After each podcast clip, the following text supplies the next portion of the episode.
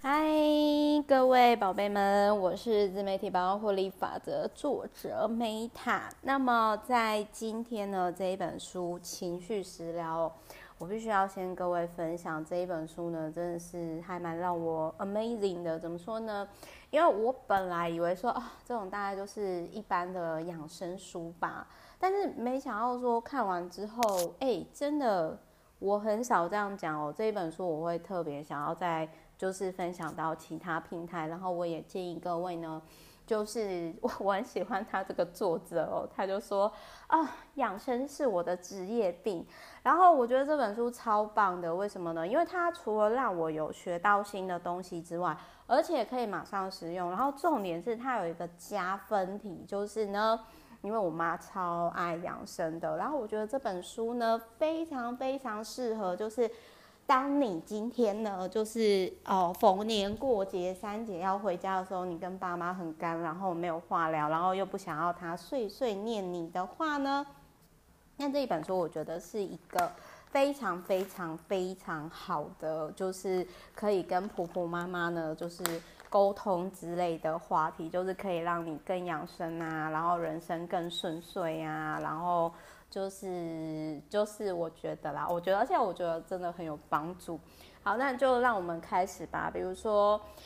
他有提到说呢，呃，因为我最近其实有在看另外一个，就是伯格医师的有异曲同工之妙，就是他有提到说呢，嗯，饮食可能大家就是有概念的也知道啦，就是饮食呢是比运动还要更重要。但是很多人，包含我自己之前也是。蛮常容易本末倒置的，就会觉得说，哦，我需要买这个啊，买那个啊，外敷，不能说没有用，但是那些保养品什么那些，如果你没有从本质、从根本去调整的话，那其实就是有点类似治标不治本啊，而且又多花钱哦。那他就有听到说呢，能量不足的人，就是你情绪失调，可能就是常跟物质的渴望啊、自我实现啊，或者是压力有关。那可能很多人就会说，哎，Meta，你这样讲不对啊。啊，为什么有些很有钱人，可是他胖得很不健康，或者是他还是很不快乐哦？那这里面他就有提到说呢，能量不足的人呢，往往代谢会变慢，容易感到低潮，没有行动力，然后甚至就是会过度悲观，然后所以就是说呢，嗯，我我觉得这一本书哦，就是可能也是像在台北的，就是都市啦，也不是说台北，就是说。都市的人很多，就是会有一些忧郁或躁郁症的人，我觉得可能也是跟这个部分哦，就是你吃什么就会变什么嘛。那我觉得可能也是会有关系的。然后他有提到说呢，就是有些人戒不掉烟瘾啊、酒瘾啊、熬夜啊，其实也是可能是因为过度。压抑。那像我妈呢，因为我妈也是就是一个超级养生控，然后我妈就曾经讲过说，其实有时候当你心情不好的时候，你吃了某些食物，然后你就不会烦咯，然后你也就是不会焦虑咯。所以相较于你可能买一些有的没有的，有时候可能我们吃对健康的原型食物呢，就会对你的情绪有改善，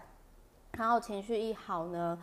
我也很喜欢，我朋友曾经跟我讲过一句话，就是他有提到说呢，当你今天情绪稳定了，是一个情绪稳定的人，你的人生各方面都没什么问题。好，然后我要讲一个重点啦，就是呢，在他的就是你可以从国历生日看得出来说你是哪种类型的体质，然后我觉得超酷的，这就很像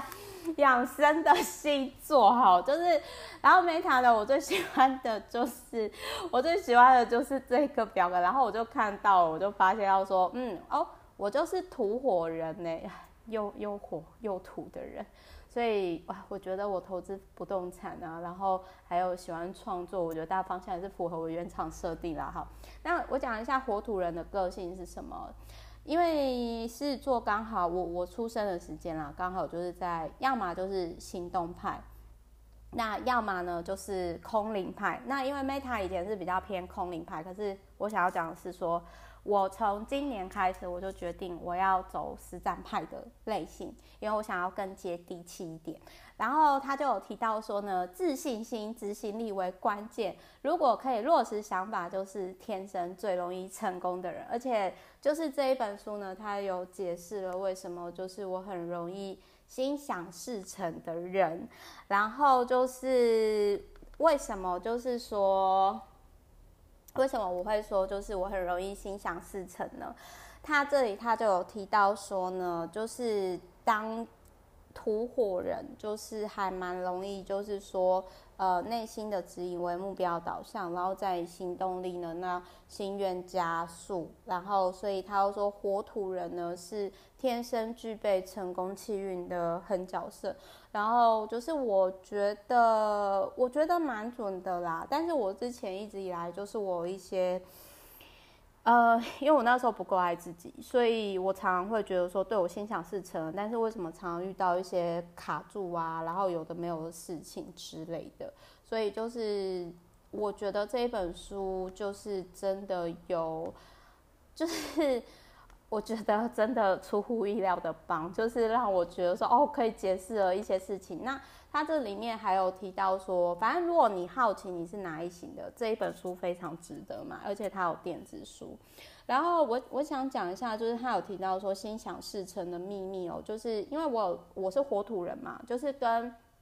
反正我觉得他跟。人类图很像，它跟星座很像，我就是混血了。因为人类图来说，我就是显生嘛，显示生产者。那像火土人呢，就是为什么会心想事成？他这里也有提到说，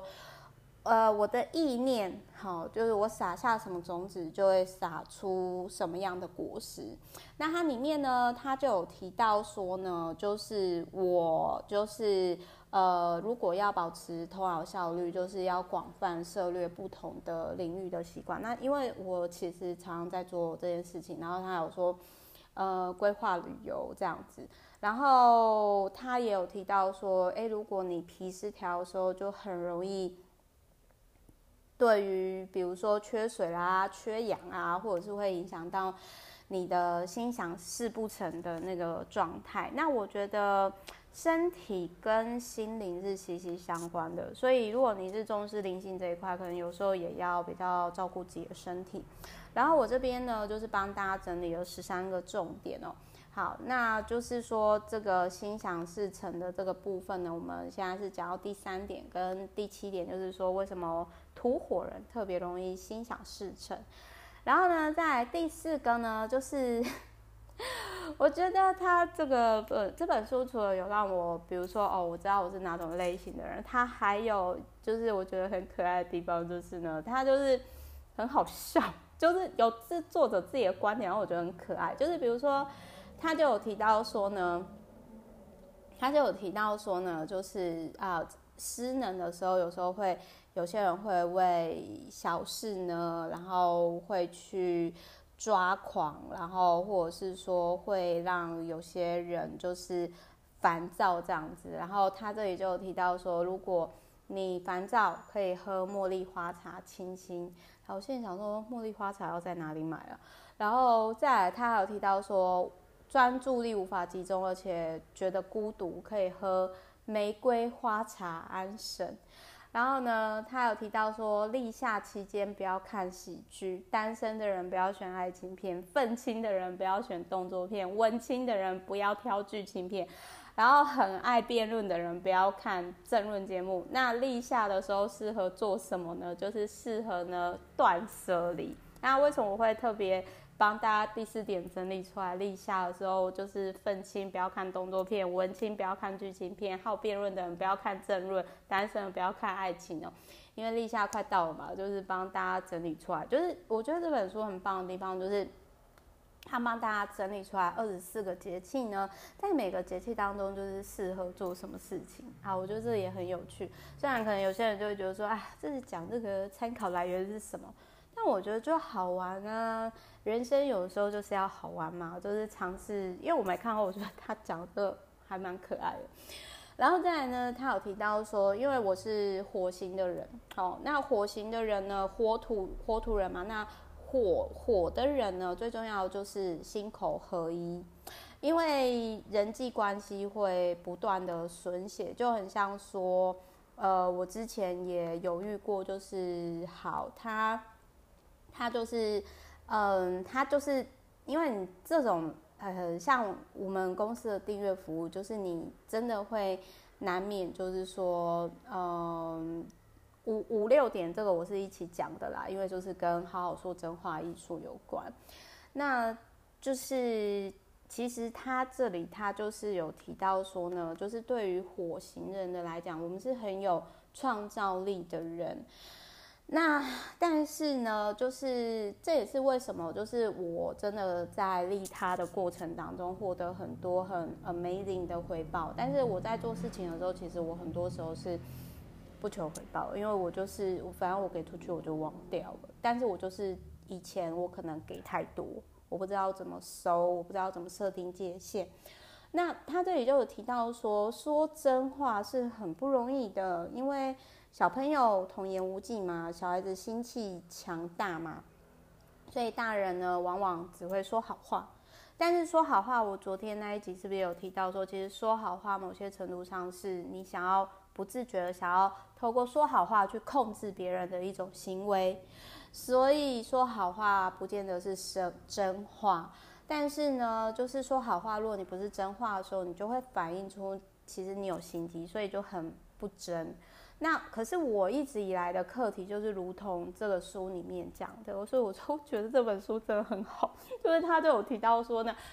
如何说真话不会伤人，然后让别人长出力量来解决自己的问题，就是不带情绪性的，就是要心口合一。然后所以就是我觉得我如同就是这本书里面讲的，就是我常常会把别人放在我前面。但是我觉得我现在开始渐渐把自己放在第一位，就是成为一个心口合一的人。然后他就提到说，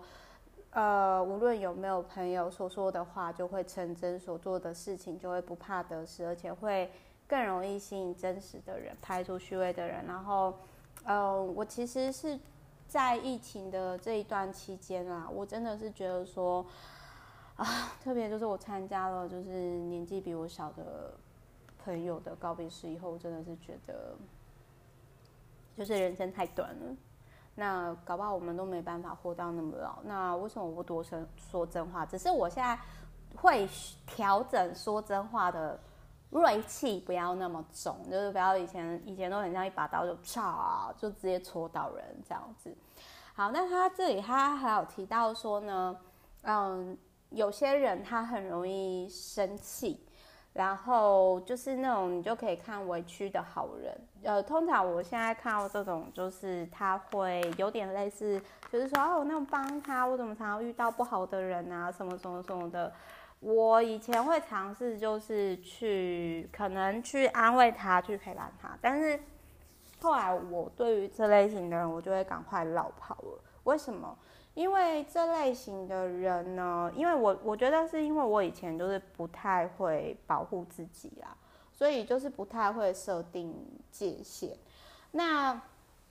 他这里就是有提到说呢，就是人不会因为做好事就不会生病，因为有时候你如果做好事，但是你就是太过压抑自己的话，就是。也是会内分泌失调什么之类的嘛，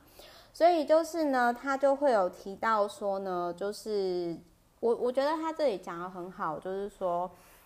那种肝不好的、很容易生气的人呐、啊，就是很容易就是出现压抑躁郁而延伸出来的病。然后甚至有些人，因为他情绪不好，也不想让别人好好过，就是甚至会有那种，就是说，呃，立场不同，然后他就去辱骂对方。那这个就是个人没有修养的问题嘛。那当然就是说，我我觉得时间太短，我只想要花在我爱的人以及我重视的议题上，所以我现在对于这种人，我都会就是尽可能的，就是先保持距离，因为我觉得。我有我想投入的目标，然后他就有提到说，我觉得真的讲超好，就是说，行善是一种能力。那当你今天还不够强大到可以帮助别人的时候，你就不要表现善良，因为有时候其实你会给别人添麻烦的，而且是会添很多的麻烦。那我那时候我就有反省一下，说我以前呢、啊，就是不太会去，就是我可能自以为说是。买别就是算是帮别人，但是问题是呢，就是我觉得就是这个东西就很有可能是说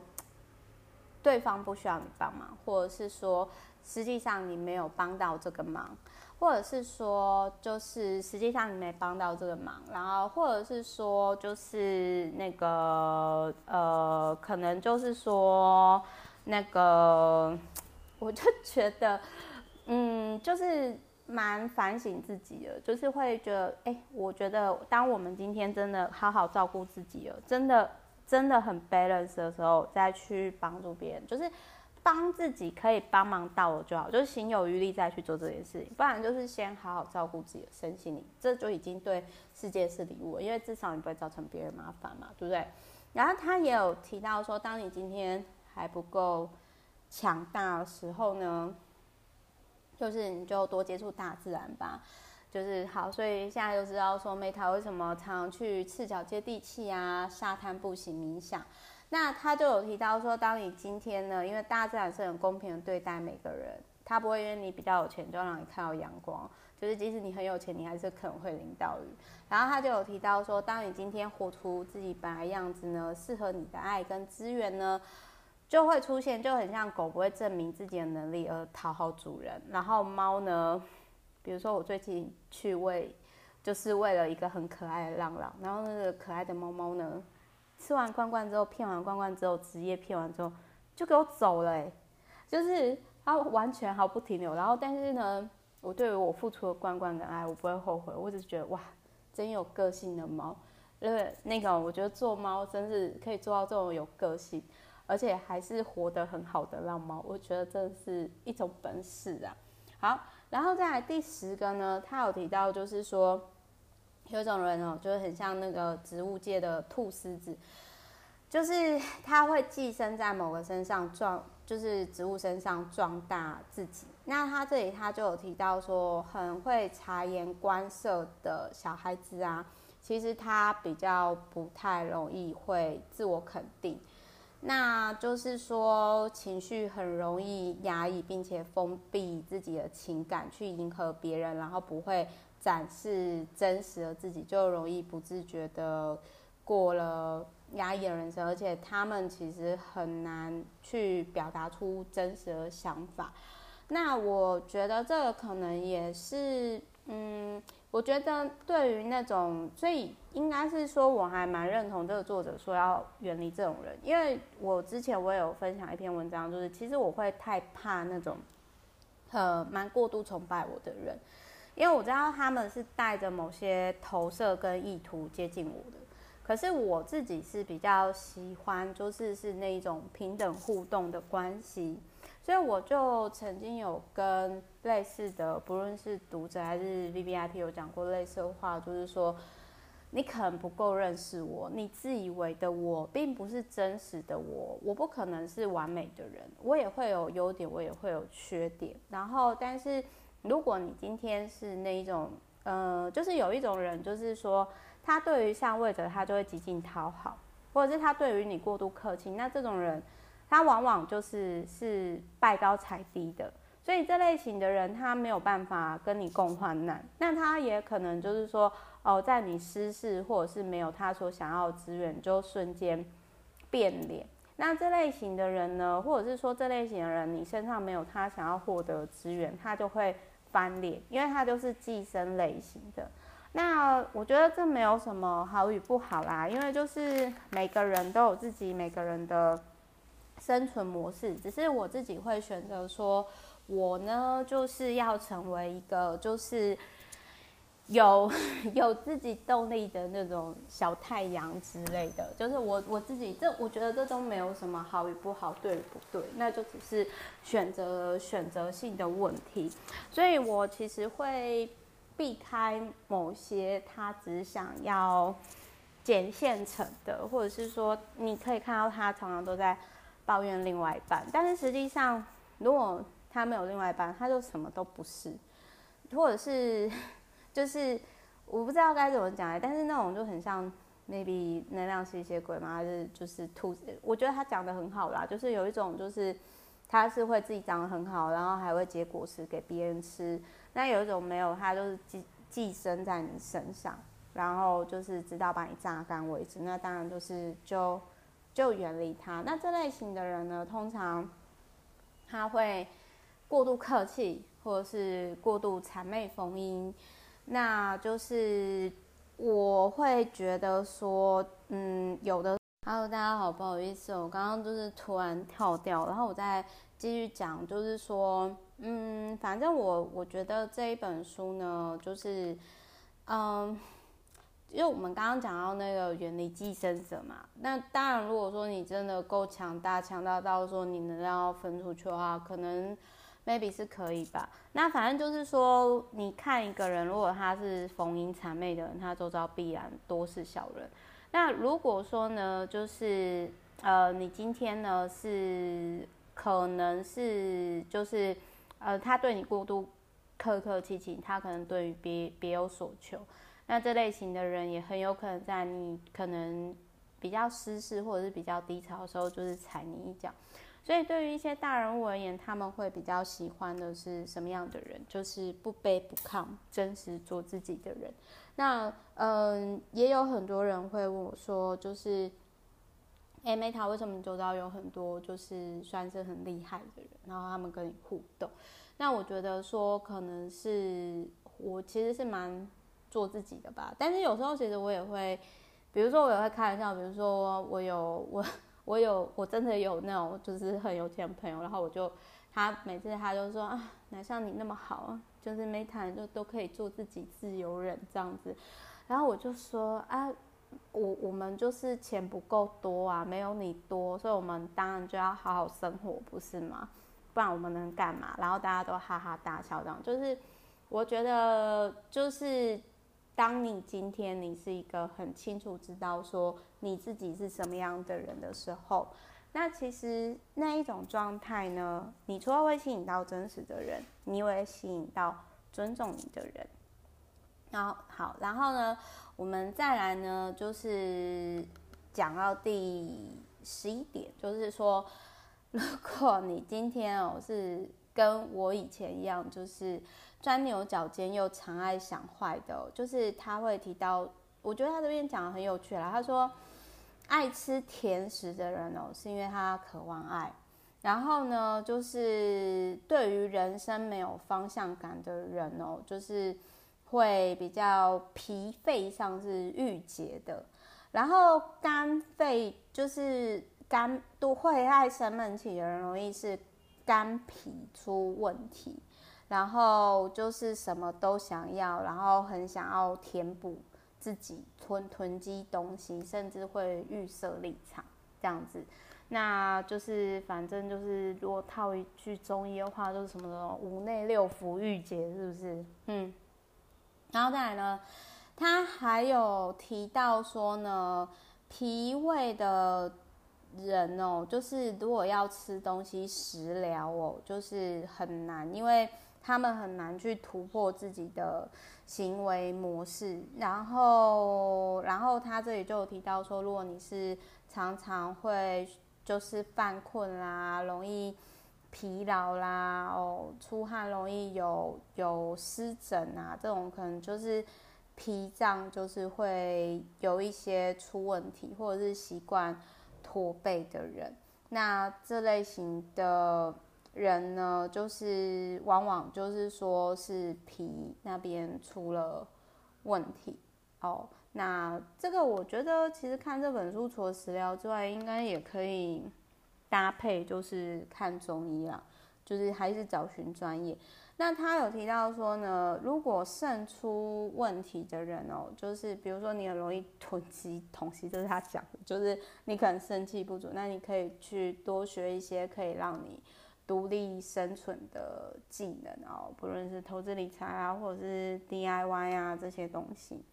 好啦，反正我觉得这一本书最后还有一个很实用的地方，就是他有分享十几道料理，就是。你呢是比如说你跟我一样是火型的人，那你可能就是适合吃那个什么冬瓜莲子汤吗？然后还是什么冬瓜排骨，还有还有什么？如果你跟我一样是火土人的话，蛮适合吃什么秋葵的吧？就是他有举举例十二道料理，然后就是哦还有小米粥。就是十二道料理，然后我只记了几个，然后看完之后我会想要做，因为我觉得那个蛮简单的。